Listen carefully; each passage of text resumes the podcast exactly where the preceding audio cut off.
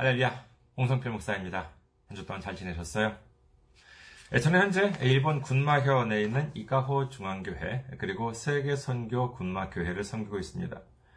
그리고 저는 현재 기린 선교회를 출범을 해서 이제는 모든 활동을 기린 선교회를 중심으로 벌여나가려 합니다. 그리고 기린 선교회 인터넷 주소는요, 기린.kr이고요. 그리고 아니면은 기린미션.com으로 들어오시면은 저희 선교회에 언제든지 들어오실 수가 있습니다. 그리고 교회 주소도 잠시 좀 변경이라고 할까요? 추가를 해봤습니다. 이카호 중앙교회 같은 경우에는 우리말 버전은요, 이카호.기린.kr이고요. 그리고 세계 선교 군마교회에는 이세사키 군마은 이세사키시에 있거든요. 그래서 이세사키.기린.kr로 들어오시면은 세계 선교 군마교회로 들어오실 수가 있습니다. 다음으로 메일 주소 알려드리겠습니다. 저희 메일 주소는요, 기린미션@gmail.com, 기린미션@gmail.com. 너무 길다라고 하시는 분은 기린.kr로 보내주셔도 됩니다. 기린.kr로 보내주시면은 역시 또 제가 또 언제든지 직접 받아볼 수가 있습니다. 다음으로 지난주에 또 귀하게 선교 후원으로 섬겨주신 분들이 계십니다.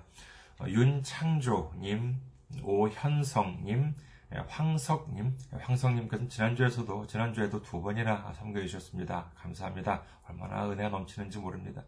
그리고 황규환님, 조은선님, 송현수님, 남은 무리들교회님, 남은 무리들교회님은 미국 시애틀에 있는 교회입니다. 정말 몇 년째 이렇게 귀하게 섬겨주시고 계시니 얼마나 감사한지 모릅니다. 그리고 일본의 부흥을 님께서 귀하게 선교 후원으로 섬겨주셨습니다. 정말 이렇게 2021년 이제 12월 달이고 연말이고 많은 이렇게 지출도 있으실 텐데 그럼에도 불구하고 이렇게 귀하게 섬겨주시니 얼마나 감사한지 모릅니다. 얼마나 큰 힘이 되는지 모릅니다. 예수님의 놀라운 축복과 넘치는 은혜가 함께 하시기를 주님의 이름으로 축원드립니다. 다음으로 또 귀하게 선교 후원으로 섬겨주실 분들을 위해 안내 말씀 드립니다. 먼저 한국에 있는 은행이죠. KB국민은행입니다.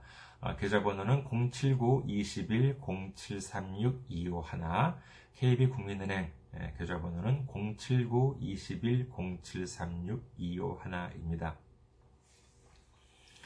다음으로 일본에 있는 은행으로 섬겨주실 분들을 위해 안내 말씀드립니다.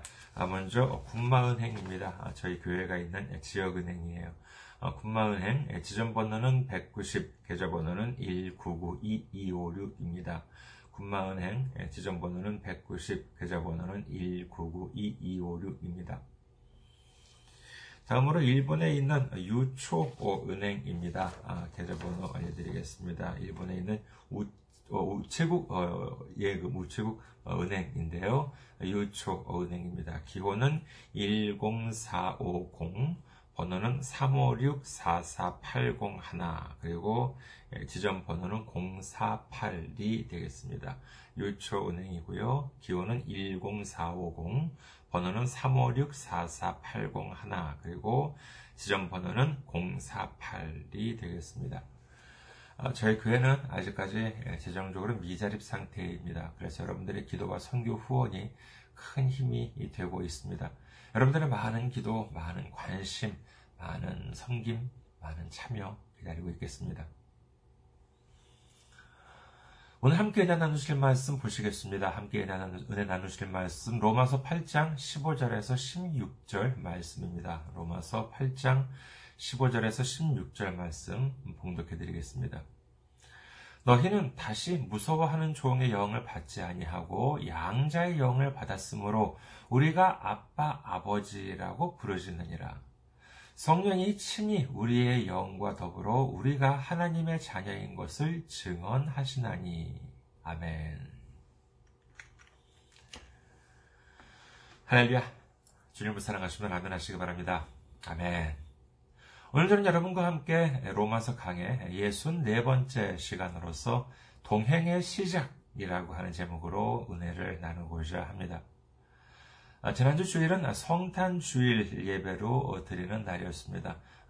우리나라 같은 경우에는 성탄절이 공휴일이라서 이렇게 한국에서 있을 때 보면은 정말 일요일 주일처럼 이렇게 예배를 이렇게 일부부터 쭉 드렸던 그런 기억이 있는데, 일본은 공휴일이 아닙니다. 그래서 크리스마스 바로 전날에 바로 전에 주일을 이제 성탄 주일 예배로 드리고 있습니다.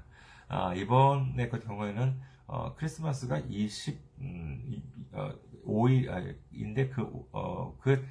토요일인가 이제 그래요. 그래가지고 19일 다음에 예배를 드리면은 그 다음 주일은 크리스마스가 지나게 됩니다. 그래서 좀 이르지만은 19일 날 지난 2021년 12월 19일 날 성탄 주일 예배를 드렸습니다. 그래서 좀 다른 말씀, 성탄절에 맞는 다른 말씀을 좀 이렇게 살펴보려고 했습니다만은, 지난 추수감사주일 때와 같이 오늘 말씀드릴 이 로마서 차례도 성탄절에 걸맞는 그와 같은 말씀으로 여겨졌기 때문에 계속해서 이 로마서로 말씀을 전해드리도록 하겠습니다. 먼저 오늘 본문부터 살펴보겠습니다. 로마서 8장 15절에서 16절. 너희는 다시 무서워하는 종의 영을 받지 아니하고 양자의 영을 받았으므로 우리가 아빠 아버지라고 부르짖느니라. 성령이 친히 우리의 영과 더불어 우리가 하나님의 자녀인 것을 증언하시나니라고 되어 있습니다. 15절에 보면은요, 무서워하는 종의 영을 받지 않고 양자의 영을 받았다라고 하죠. 이 양자의 영을 받았다라고 하는 말씀이 무슨 말씀일까요? 이는 지난주에 살펴본 성경 구절을 보시면 알 수 있습니다. 바로 앞구절인 로마서 8장 14절입니다. 로마서 8장 14절. 무릇 하나님의 영으로 인도함을 받는 사람은 곧 하나님의 아들이라라고 기록합니다. 하나님의 영으로 인도함을 받는 사람은 곧 하나님의 아들이라고 하는 것인데, 그렇다면 우리는 태어날 때부터 하나님의 아들로 이렇게 태어났다라고 할 수 있을까요? 로마서 5장 12절에 보면은요, 그러므로 한 사람으로 말미암아 죄가 세상에 들어오고 죄로 말미암아 사망이 들어왔나니 이와 같이 모든 사람이 죄를 지었으므로 사망이 모든 사람에게 이르렀느니라고 되어 있습니다. 아담과 하와의 죄로 인해서 모든 사람들에게 죄가 전파되고 말았습니다. 그렇기 때문에 모든 사람들은 죄인의 모습으로 태어난다라고 할 수가 있겠습니다. 그리고 그 결과, 죄인으로의 결과는 뭐겠습니까? 그 결과는 사망, 곧 죽음인 것입니다. 우리는 구원받기를 원합니다. 그건 옛날에 사는 분들도 마찬가지였죠. 그래서 옛날 사람들은 어떻게 했습니까? 이 율법을 철저하게 지키려고 했습니다. 이 율법에 있어서 확실한 것은 두 가지를 제가 말씀을 드릴 수 있겠습니다. 자, 율법에 있어가지고 확실한 점, 첫 번째는 뭐냐라고 하면은요, 자, 첫 번째는 율법을 완전하게 지키면은 구원을 받습니다라고 하는 것입니다. 여기에는 의문의 여지가 없어요. 이건 제 생각이 아닙니다. 율법은 하나님께서 주신 건 아니겠습니까? 그렇다면 하나님께서 주신 명령, 율법을 완전하게 지킬 수 있다면은 이는 100% 구원을 받는다라고 해야 할 것입니다. 그렇다면은 율법에 있어서 확실한 두 번째는 무엇이냐라고 하면은요, 안타깝게도 율법을 완전하게 지킬 수는 없다는 것입니다. 성경에 나와 있는 율법을 보면은요, 참 지키기 어려운 것들이 한둘이 아니에요. 예물을 바치는 방법도 많고, 종류도 많습니다. 속죄제, 속건제, 번제, 화제, 요제, 여러 가지 많이 있죠. 생각해보세요. 매주 주일마다 양이나 염소를 이렇게 음매라고 하는 이런 양을 끌고 와가지고 배를 가르고 피를 뿌리고 불로 태워가면서 예배를 드린다라고 한다면 이 얼마나 지키기가 힘들었겠습니까? 그런데 이 지키기 어려운 거는 그런 것만이 아니에요. 레위기 19장 19절 후반부에는 다음과 같은 구절이 있습니다. 레위기 19장 19절 후반부. 두 재료로 직조한 옷을 입지 말지며 라고 되어 있습니다. 이거 지키기 쉽습니까? 이 말씀도 분명 하나님께서 우리에게 주신 말씀이신데, 그러면은 이 말씀도 지키려면은요, 면 몇 프로, 아니면 폴리에스테 몇 프로, 이렇게 섞인 옷을 입으면 안 돼요. 물론 여기에도 담긴 깊은 뜻이 있긴 합니다만은, 이 말씀 하나 지키려고 한다 해도 얼마나 힘이 들겠습니까? 우리가 율법을, 여기서 지금부터 100%라고 하는 말씀을 4번 드릴게요. 100%라고 하는, 그럼 어떻게 100%라고 하는 말씀을 4번 드릴 수 있느냐? 우리가 율법을 100% 지키기만 하면은 100% 구원을 받습니다. 그러나, 우리가 율법을 100% 지키지 못할 확률 역시 몇 프로냐? 100%입니다. 우리는 율법을 100% 지킬 수가 없어요. 야고보서 2장 10절. 누구든지 온 율법을 지키다가 그 하나를 범하면 모두 범한 자가 되나니라고 기록을 합니다. 아니, 그 많은 율법 중에서 하나님께서 직접 주신 율법은 613가지라고 신학자들은 정리를 했고, 그리고 이를 바리새인들은 2134가지 뻥튀를 해가지고 불려냈습니다. 이 많은 율법 중에서 단 하나라도 어기면은 모두를 어긴 거나 마찬가지다라고 하는데, 무슨 수로 율법을 모두 지킬 수가 있겠습니까? 하지만 그럼에도 불구하고 그 어렵고 복잡한 율법을 이걸 안 지키면은 죽어, 이걸 안 지키면 큰일 나, 어쩌면 좋아 라고 하는 떨리는 마음, 지킬 수 없는데 그러나 지키지 않으면 구원을 못 받기 때문에 어떻게든 지켜보려고 애를 쓰는 것, 이것이 뭐냐? 바로 무서운 영을 받는 사람의 모습, 이 율법에 짓눌린, 이 율법에 얽매인 그와 같은 사람들의 모습이라고 한다는 것입니다.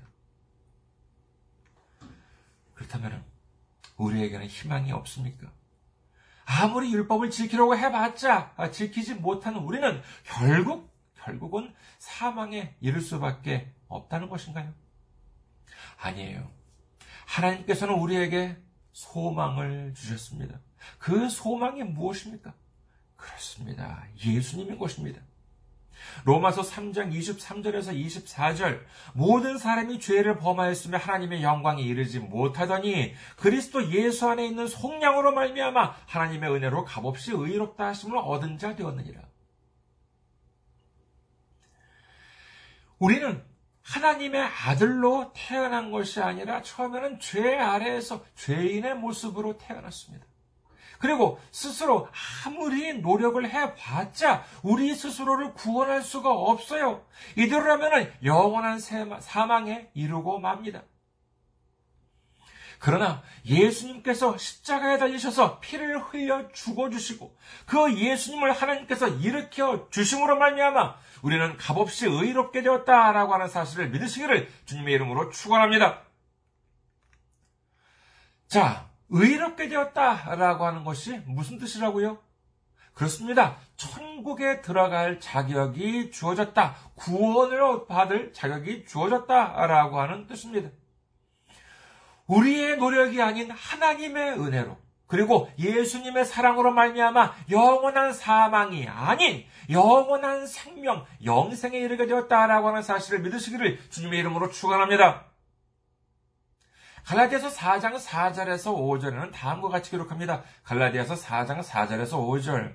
때가 참에 하나님이 그 아들을 보내사 여자에게서 나게 하시고 율법 아래에 나게 하신 것은 율법 아래에 있는 자들을 속량하시고 우리로 아들의 명분을 얻게 하려 하심이라. 우리가 무서워하는 종의 영을 받지 않고 양자의 영을 받았다라고 하는 것은 다른 말로 율법 아래에 있는 우리를 구원해 주셔서 하나님의 아들로 삼아 주셨다라고 하는 뜻인 것입니다. 이렇게 되면 어떻게 된다고요? 오늘 본문 15절 후반부, 우리가 아빠, 아버지라고 부르짖느니라 라고 한다는 것입니다. 간혹 보면은요, 이 아빠라고 하는 말 가지고 무슨 이렇게 어린아이와 같이 아버지를 이렇게 따르는, 어린아이가, 나이가 많은 아버지를 이렇게 따르는 듯한, 그와 같은 관계로 말씀하시는 경우도 있는데, 그렇게 된다고 그러면은요, 이 앞부분과의 의미가 조금 맞지 않습니다. 뭐 지금도 이스라엘에서는 뭐 아빠 또는 아바라고 하는 식으로 마치 우리처럼 뭐 이제 아이들이 아버지를 부른다라고 하는데, 여기서의 핵심은 나이가 어린 아버지를 나이가 어린 아이들이 나이가 많은 아버지를 이렇게 부른다라고 한다는 것이 아니라 그 마음에 담긴 의미가 중요하다라고 할 수가 있겠습니다. 뭐 요즘 뭐 동서를 불문하고 보면은요, 요즘 언론들을 보면은 부모와 자식 간에 참 끔찍한 일이 일어나기도 합니다. 예전은 무슨 뭐 계모가 뭐 이제 뭐 그런 것들이 뭐 이제 있었는데, 요즘은 오히려 그런 것보다는 친부모가 자식을 죽이기도 하고요. 그리고 친자식이 또 자신의 친부모를 살해하는 일도 드물지 않게 접하는 것도 이게 또 사실입니다. 또 현실입니다. 그러나 우리가 어렸을 때를 한번 상상해 보시기 바라겠습니다. 어렸을 때 부모님이라고 하는 존재는 어땠습니까? 정말 그야말로 넘을래야 넘을 수 없는 절대적인 존재입니다. 뭐 세상에는요, 문제가 많은 부모들도 있을 수는 있겠습니다만, 근데 우리가 믿는 하나님은 어떤 분이십니까? 하나님께서는 죄 많은 우리를 사랑하셔서 우리를 위해 가장 사랑하시고 가장 아끼시는 예수님마저도 아끼지 않고 우리에게 주신 분이십니다. 우리를 너무나도 사랑하시고 우리에게 복을 주시기를 간절히 바라시는 하나님이신 줄 믿으시기를 주님의 이름으로 축원합니다. 구약시대에는 사람이 감히 하나님을 아버지라고 부르지 못했습니다. 생각해보세요. 뭐 그 나라의 왕이나 통치자를 함부로 뭐 아버지라고 부를 수 있겠습니까? 왕이나 통치자한테 아버지라고 부를 수 있는 사람은 단 하나, 그 왕이나 통치자의 자녀뿐인 것입니다. 그렇지 않고서야 어떻게 아버지라고 부를 수 있겠습니까? 그러나 이제 예수님을 우리에게 주심으로 인해서 우리의 죄가 완전히 해결되고 우리가 하나님의 자녀가 됨으로 인해서 하나님을 아버지로 부를 수 있게 되었다라고 하는 사실, 이는 대단히 큰 의미가 있는 것입니다. 미국의 백악관, 화이트하우스라고 한다 그러면은 세계적으로 본다 하더라도 보안이 철저한 것으로 유명하지요. 그도 그럴 것이 미국 대통령이 사는 곳이고 그리고 업무를 보는 곳이니까는 뭐 당연하다고 할 수 있겠습니다. 거기에 잠시라도 들어가서 대통령과 면담할 수 있는 사람이라고 한다 그러면은 당시 그 정부에서도 손가락에 꼽을 만한 고위 공직자가 또는 최측근이라고 할 수 있겠죠. 그들에게만 허락된 특권이라고도 할 수 있겠습니다. 근데 인상적인 사진이 있어요. 그 사진 보면은요, 어떤 아주 어린 아이가 대통령이 앉는 미 대통령 집무실에 있는 그 대통령이 앉는 의자에 턱 이렇게 앉아있는 그와 같은 사진을 본 적이 있습니다. 그리고 다른 사진들을 보면은요, 그 대통령 집무실에서 애들이 막 좋다고 막 뛰놀고 있습니다. 정말 그 사진만 보면은 이해가 안 가겠습니다만은, 사실 그 아이들이 누구겠습니까? 그렇죠. 대통령 아이들입니다. 당시 그 존 F. 케네디가 대통령이었을 때, 이제 케네디 대통령의 이제 아이들인데, 대통령 취임이 존 F. 케네디가 미국 대통령 제35대 대통령에 취임한 것이 44살이었다는 것이에요. 그러니까는 아이들이 참 어렸지요. 그러니까 그 아이들이 대통령 집무실에서 놀고 있는 사진들이 많이 있어요. 이쪽에서는 정말 뭐 이렇게 진지한 회의하고 있는데, 이쪽에서는 아이가 막 이렇게 장난치고 있는 그와 같은 사진들도 있던 것으로 기억이 됩니다. 로마서 5장 11절은 다음과 같이 기록합니다. 로마서 5장 11절. 그뿐 아니라 이제 우리로 화목하게 하신 우리 주 예수 그리스도로 말미암아 하나님 안에서 또한 즐거워하느니라. 우리가 죄인이라면 함부로 하나님 앞에 나아갈 수가 없습니다. 그러나 예수님의 십자가 공로로 말미암아 우리의 모든 죄가 사해지고 값없이 의롭다 하심을 얻어서 하나님의 자녀가 된 우리는 하나님을 우리 아버지라 부를 수 있게 되었을 뿐만 아니라 나를 사랑해 주시고 나와 함께 해 주시는 하나님 안에서 기뻐하며 뛰놀며 즐거워할 수 있게 되었다라고 하는 사실을 믿으시기를 주님의 이름으로 축원합니다. 하나님이 우리의 아버지가 되었다는 사실, 우리가 하나님의 자녀가 되었다는 사실을 우리는 어떻게 알 수 있습니까? 아, 저는 하나님의 자녀가 되었음을 믿습니다. 할렐루야! 뭐 이렇게 소리를 지르면은 그걸로 하나님의 자녀가 되었다는 것인가요? 오늘 말씀 16절을 다시 한번 보시겠습니다. 로마서 8장 16절. 성령이 친히 우리의 영과 더불어 우리가 하나님의 자녀인 것을 증언하시나니라고 기록을 합니다. 우리에게 하나님의 말씀이신 성경도 중요하고 실천도 중요합니다. 그러나 여기에 반드시 필요한 것이 있는데 그것은 바로 믿음인 것이지요. 이 믿음이 없이 성경을 읽으면 어떻게 되는 줄 아십니까? 성경책 다 거짓말 같아요. 그리고 또 뭐 성경을 어디를 읽어도 다 뭐 그 얘기가 그 얘기인 것처럼 들어옵니다. 아, 모세가 하나님께 기도를 했더니 홍해가 갈라졌대. 에이, 웃기는 소리. 어떻게 바다가 갈라지냐?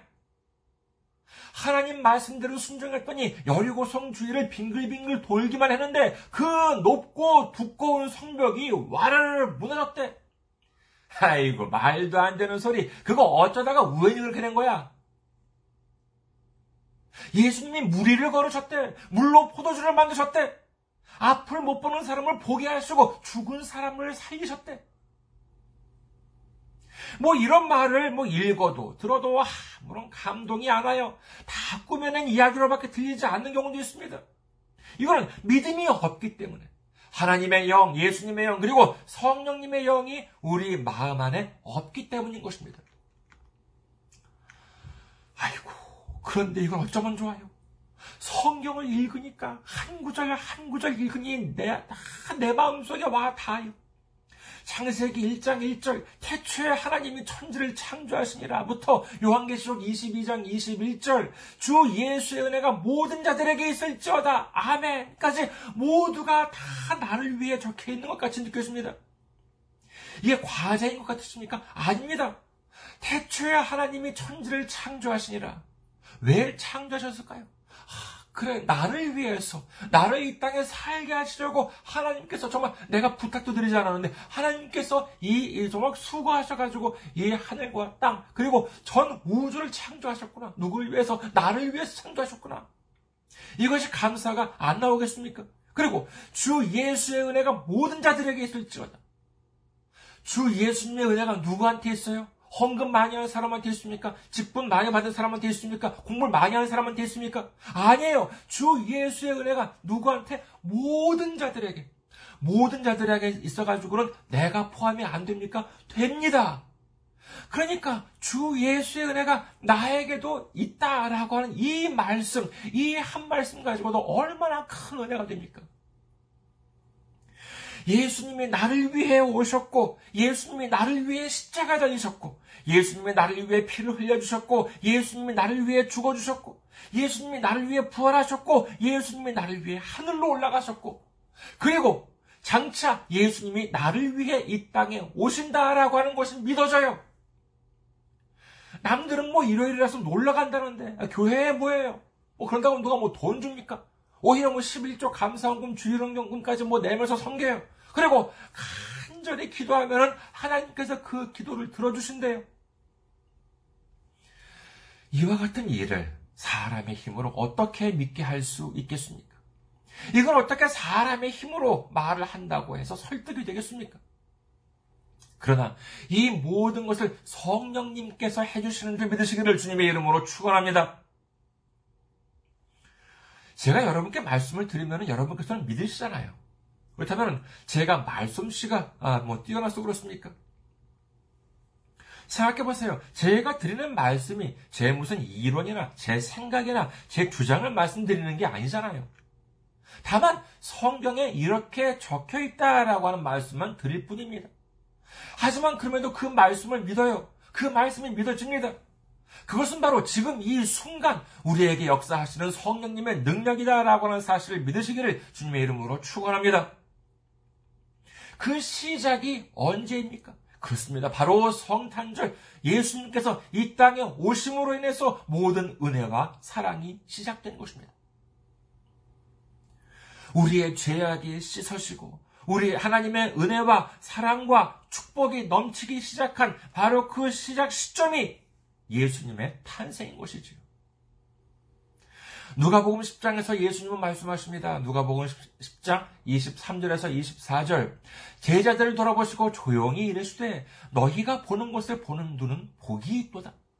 내가 너희에게 말하노니 많은 선지자와 임금이 너희가 보는 바를 보고자 하였으되 보지 못하였으며 너희가 듣는 바를 듣고자 하였으되 듣지 못하였느니라. 구약에서는 그 누구도 예수님의 가르침을 보지도 못하고 듣지도 못했습니다. 그리고 예수님이 이 땅에 오셔서 제자들과 이렇게 다니실 때에도 십자가가 무엇이고 보혈이 무엇인지 사람들은 알지를 못했습니다. 그러나 우리는 어떻습니까? 이제 우리는 하나님을 압니다. 예수님의 십자가를 압니다. 그리고 성령님을 압니다. 언제 어디서든지 성경을 펼치면 하나님의 말씀이 넘쳐 나옵니다. 한 구절 한 구절이 주님이 내게 주신 편지처럼 느껴집니다. 그리고 눈을 감으면 기도 속에서 주님을 만날 수가 있습니다. 주님의 마음을 알 수가 있습니다. 그리고 또한 이 복음을 우리 이웃에게 주님의 복음을 전하게 되는 것입니다. 이것이야말로 성령님의 능력으로 우리가 하나님의 자녀가 되었다라고 하는 증거가 아니고 무엇이겠습니까? 이것이 믿음과 말씀과 행함이 아니겠습니까? 이 모든 것이 언제 이루어지는 것이냐 하면은 바로 주님께서 나와 함께 계실 때 우리가 능히 할 수 있다라고 하는 사실을 믿으시기를 주님의 이름으로 축원합니다. 구약 이사야서에서는요, 예수님의 탄생을 다음과 같이 예언하였습니다. 이사야 7장 14절. 그러므로 주께서 친히 징조를 너희에게 주실 것이라. 보라, 처녀가 잉태하여 아들을 낳을 것이요. 그의 이름을 임마누엘이라 하리라. 이 임마누엘이라고 하는 뜻에 대해서 마태복음 1장 23절에서는 다음과 같이 기록합니다. 마태복음 1장 23절 보라 처녀가 잉태하여 아들을 낳을 것이요 그의 이름은 임마누엘이라 하리라 하셨으니 이를 번역한 즉 하나님이 우리와 함께 계시다 함이라. 성령으로 말미암아 잉태한 동정녀 마리아에게서 태어나신 예수님을 가리켜서 임마누엘, 즉 하나님이 우리와 함께 계신다라고 하셨습니다. 얘는 지금 읽으면 그냥 그런가 보다라고 하실지 모르겠습니다만 당시로서는 대단히 놀라운 일입니다. 당시까지만 하더라도요, 하나님은 어디 계신 것으로, 이 땅에서는 어디에 계신 것으로 알았느냐라고 하면 그 성전, 예루살렘에는 성전 안에는 중요한 곳이 성소와 지성소가 있습니다만은 그 특별히 그 지성소에 하나님께서는 계시고 그리고 거기는 아무나 그냥 하나님 좀 잠깐 뵙고 싶으니까는 지성소에나 갔다 올까? 이렇게 해가지고 들어갈 수 있는 곳이 아닙니다. 거기에는 유일하게 대제사장만이 들어갈 수 있습니다. 그리고 대제사장도 1년에 단 한 번 대속죄일에만 들어갈 수 있었습니다. 그런데 이제는 예수님께서 오셔서 십자가에 의해 우리의 모든 죄를 해결해 주심으로 인해서 우리는 죄에서 벗어나 의롭다 하심을 얻게 돼요. 언제 어디서나 성령님과 함께 할 수 있게 되었다라고 하는 사실을 믿으시기를 주님의 이름으로 축원합니다. 2021년 12월 중순 현재를 본다면은요, 한국을 비롯해가지고 이른바 위드 코로나라고 하는 말이 많이 이제 사람들의 이제 입에 오르내린다라고 이제 합니다. 인터넷에 보니까는요, 이 말은 일본에서 시작되었다라고 하는 말이 있더라고요. 위드 코로나.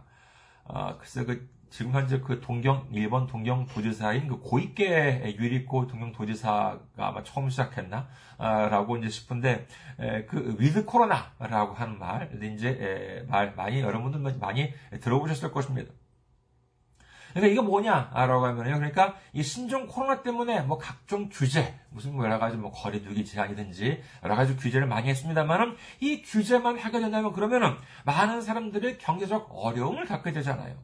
그러니까 어느 정도 좀 규제를 좀 풀고 그리고 방역 대책을 좀 하면서 극복해보자라고 하는 정책을 이제 펼쳤는데 그랬다가 지금 다시 이렇게 확진자가 늘고 있습니다. 한국 보면은 지금 2021년 12월 중순 지금 한국 보면은 정말 큰일이에요. 또다시 확진자가 늘고 있고요. 정말 아니 뭐 확진자 뭐 사망자가 기록이 뭐 경신되었다라고 하는 말씀을 듣고 정말 마음이 아파옵니다. 그리고 그동안 줄고 있던 이 일본도요. 지금 우리 교회가 있는 이 군마회원을 비롯해가지고 또다시 이렇게 조금 증가 추세에 있는 것 같습니다. 아 물론 그렇죠. 뭐 현실적으로 생각해 보았을 때 다들 굶어 죽을 수는 없잖아요. 뭐 어떤 분 말에 의하면은요. 아 뭐 코로나도 코로나지만은 이렇게 규제만 강화하고 그러면은 글쎄 뭐 코로나에는 안 걸릴지 모르지만은 먹고 살지 못해서 굶어 죽겠다라고 하는 말도 있습니다. 따라서 어느 정도 규제를 풀어야 한다라고 하는 주장도 있다고 하는데, 아니 뭐 충분히 이해가 됩니다. 얼마나 힘드시겠어요. 그래서 이 위드 코로나라고 하는 것도 뭐 어느 정도 필요하다고 하는 주장도 많은 이 설득력이 있다고 합니다. 그러나 아무리 위드 코로나라 한다 하더라도 절대로 안 되는 것이 위드 무엇이겠습니까? 위드는 이제 뭐뭐와 함께라고 하는 것인데 위드 코로나와 함께 뭐 그것도 뭐 어쩔 수가 없다라고 한다 하더라도 절대로 안 되는 것이 뭐뭐과 함께 위드 뭐뭐겠습니까? 그렇습니다. 위드 마귀 사탄, 위드 세상적, 위드 세속적, 위드 우상 뭐 이렇게 된다면 이것은 절대로 안 됩니다. 정말 제가 간절히 정말 당부드립니다. 정말 간곡한 당부 말씀을 제가 드리겠습니다. 솔직히 우리가 성경에 적힌 죄를 하나도 범하지 않고 살아갈 수는 없지 않겠습니까? 뭐 술, 담배요? 아유, 괜찮아요. 남들한테 민폐 안 끼치고 그리고 건강에 뭐 그렇게 많이 해롭지 않을 정도라면 그게 뭐 대수겠습니까? 다만 단 한 가지, 이 우상을 섬기는 일만은 절대로 하지 말아주시기를 간곡히 당부드립니다. 하나님은 우리를 사랑하십니다. 믿으시면 아멘 하시기 바랍니다. 아멘. 이 사랑에 있어서 가장 큰 문제가 무엇이겠습니까? 이는 바로 음란, 쉽게 말해서 바람을 피우는 것이지요. 그것이 뭐 부부 사이에도 마찬가지 아니겠습니까? 부부가 서로 사랑을 해서 맺어졌는데 그 마음이 다른 남자 또는 다른 여자한테 향해요. 이런 대단히 심각한 문제가 됩니다. 하나님과 우리 사이에서도 마찬가지입니다. 성경에서는 하나님을 버리고 우상을 숭배하는 일을 음란한 것이다, 간음을 하는 것이다 이렇게 기록을 합니다. 성경에는 어떻게 기록되어 있습니까? 출애굽기 34장 14절 너는 다른 신에게 절하지 말라. 여호와는 질투라 이름하는 질투의 하나님이니라. 신명기 4장 24절 네 하나님 여호와는 소멸하는 불이시요 질투하는 하나님이시니라. 음란이 곧 사랑의 배신인 것처럼 우상 숭배는 곧 하나님에 대한 배신을 가리키는 것입니다. 이와 같은 무서운 죄를 멀리하고 오로지 우리 주님만을 섬기시는 여러분 되시기를 주님의 이름으로 축원합니다. 요한복음 14장 16절에서 17절 내가 아버지께 구하겠으니 그가 또 다른 보혜사를 너희에게 주사 영원토록 너희와 함께 있게 하시리니 그는 진리의 영이라 세상은 능히 그를 받지 못하나니 이는 그를 보지도 못하고 알지도 못함이라. 그러나 너희는 그를 아나니 그는 너희와 함께 거하시며 또 너희 속에 계시겠습니다. 예수님의 십자가 공로로 말미암아 성령님을 우리에게 주셔서 이제 우리는 언제나 하나님과 함께 있을 수 있게 되었습니다. 성령님이 우리 안에 거하심으로 인해서 우리는 항상 위드 하나님, 위드 예수님, 위드 성령님이 되었다라고 하는 사실을 믿으시기를 주님의 이름으로 축원합니다. 크리스마스, 성탄절이 왜 기쁜 날입니까? 바로 위드 하나님, 위드 예수님, 위드 성령님. 하나님과 동행하고 예수님과 동행하고 그리고 성령님과 동행하는 그 시작이 바로 크리스마스 성탄절이기 때문인 것입니다. 이제 주님께서 허락하신 우리 삶의 마지막 순간까지 우리의 영원한 아바 아버지 하나님, 우리의 구세주 되신 예수님, 그리고 우리의 보혜사 되신 성령님을 믿고 의지하고 동행함으로 말미암아 우리 삶을 통해서 크나큰 기쁨을 주님께 드릴 수 있는 우리 모두가 되시기를 주님의 이름으로 축원합니다. 감사합니다. 항상 승리하시고 건강한 모습으로 다음 주에 뵙겠습니다. 메리 크리스마스.